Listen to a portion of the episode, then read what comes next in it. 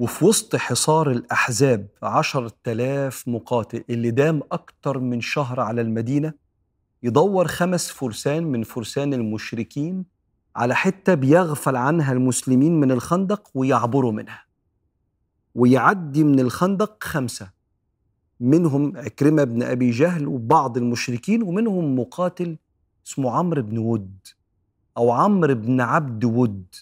عمرو بن عبد ود ده كان راجل كبير جدا في السن، كان مقاتل شرس جدا ومعروف جدا إن مفيش حد بيقف قدامه، فعبر وقام قايل بيت شعر: ولقد بححت من النداء على جمعهم هل من مبارز، يعني صوت اتنبح مفيش راجل يطلع لي. فقال سيدنا علي بن أبي طالب: يا رسول الله دعني أقوم له. فقال النبي: قم، لكن اداله سيفه واداله العمامة بتاعته ودعاله. فقام علي بن أبي طالب كما في رواية السيرة، فاختلف بالسيوف لغاية ما سقطوا هما الاتنين، وقعوا في الخندق وعلى الغبار، وفي وسط علو الغبار والمسلمين خايفين على سيدنا علي لأن عمرو بن عبد ود ده شرس جدا.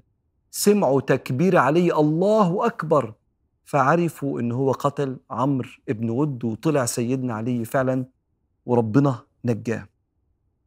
لكن من المشاهد الصعبة اللي كانت موجودة مشهد إصابة سيدنا سعد بن معاذ سيد الأوس.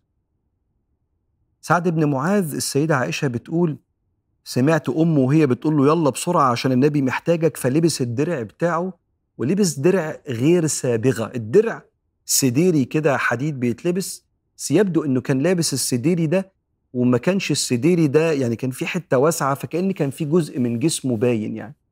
قالت: فخشيت عليه، السيدة عائشة شافته كده فخافت عليه ألا يصيبه من ضرب النبل اللي بيترمي، وده اللي حصل.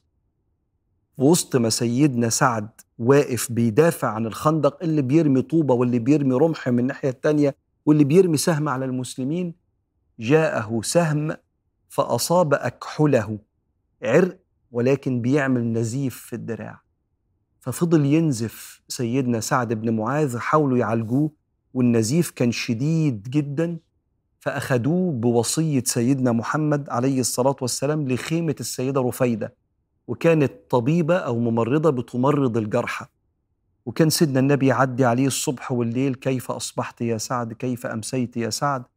وسيدنا سعد بن معاذ كان بيدعي، كان يقول: اللهم إن كنت أبقيت من أمر قريش شيئا فأبقني، لو لسه الحرب ما انتهتش أبقني، وإن كنت قضيت على قريش فاللهم الشهادة، ولكن لا تمتني حتى تقر عيني من بني قريظة. يا رب ما تاخدنيش شهيد عندك إلا لما أشوف إيه اللي هيحصل مع اللي خانونا بني قريظة. ويزداد على سيدنا سعد بن معاذ النزيف، وكل يوم يعدي النبي يطمن عليه وتسير المعركة. ويحصل موقف في شيء من البساطة والجمال، ويبين لك قرب النبي عليه الصلاة والسلام من الصحابة. إن في يوم من الأيام فضل الهجوم بالسهام والحراب والحجارة من وراء إيه الخندق على المسلمين طول اليوم، وكانت الحرب بتنتهي لما الشمس بتغرب، لأن لو ما فيش قمر مكتمل محدش يبقى شايف حاجة في الصحراء السوداء يعني الليل المظلم. فسيدنا عمر بن الخطاب صلى العصر قبل المغرب بدقايق، وجيل سيدنا النبي عليه الصلاة والسلام بعد المغرب يقول له: يا رسول الله لعن الله المشركين، والله ما صليت العصر إلا قبل أن تغرب الشمس. فقال صلى الله عليه وسلم: أما أنا فما صليتها. سيدنا النبي فاتته في الحرب صلاة العصر. ليه؟ لأنه بيحارب، مش عارف يود ظهره يجي فيه سهم قاتل أو حرب قاتلة، وبعدين هو أصلا إحنا عشر الجيش، فلو سبت مكان يتفتح ثغر في الجيش، إحنا أصلا عددنا قليل جدا، وأنا واقف جنب أصحابي كتفنا في كتف بعض بنحمي المدينة. ففضلوا يحاربوا النبي. يمكن سيدنا عمر المكان اللي فيه قدر إنه يعرف يصلي العصر في دقايق، النبي ملحقش. لكن خدت بالك والنبي عليه الصلاة والسلام بيقول: أما أنا فما صليتها، بمنتهى الوضوح الصدق. ويعلمنا النبي عليه الصلاة والسلام طبيعة الحياة اللي ممكن يحصل فيها أزمة تخلي سيدنا النبي عليه الصلاة والسلام يفوت فرض في وسط الحرب، عشان يعلم المسلمين يحصل إيه؟ يعني هيعمل إيه لو حصل حاجة زي كده؟ فقال سيدنا عمر: فقام النبي صلى الله عليه وآله وسلم فتوضأ، فصلى العصر ثم صلى المغرب بعدها. أنا بنبهر بالبساطة اللي سيدنا رسول الله عليه الصلاة والسلام بيعلمنا نتعامل بيها. سيدنا عمر صلى العصر قبل المغرب بدقايق، ودي مش عادتهم، ده بيصلوا أول ما يسمعوا الأذان.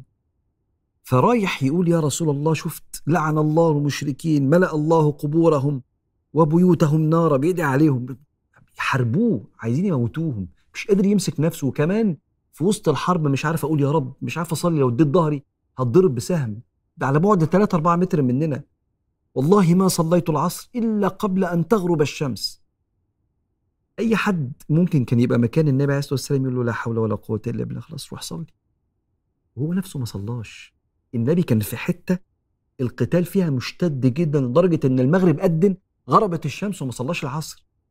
أيوة، ما هو النبي عليه الصلاة والسلام قدوة لرب البيت وربة المنزل والشاب الصغير والجد، وقدوة للمقاتل اللي في أرض المعركة اللي مش عارف يعمل كده، لأنه لو التفت هيتقتل، فممكن تعدي عليه الصلوات غصب عنه.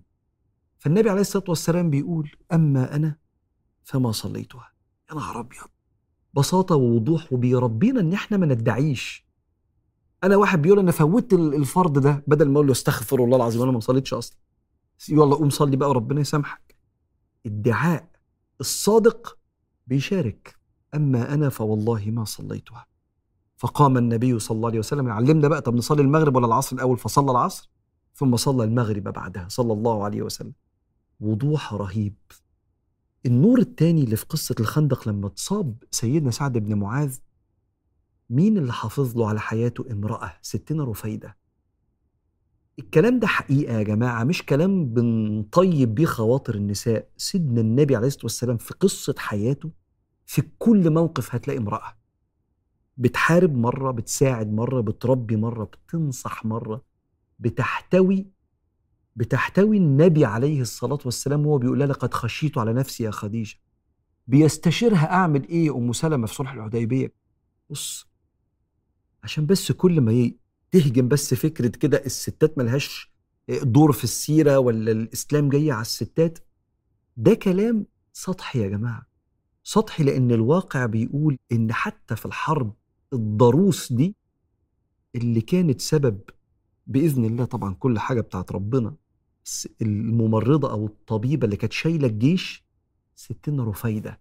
لو ما تعرفش اسمها اقرأ قصتها، كلها أنوار ودعم لمسيرة سيدنا النبي عليه الصلاة والسلام.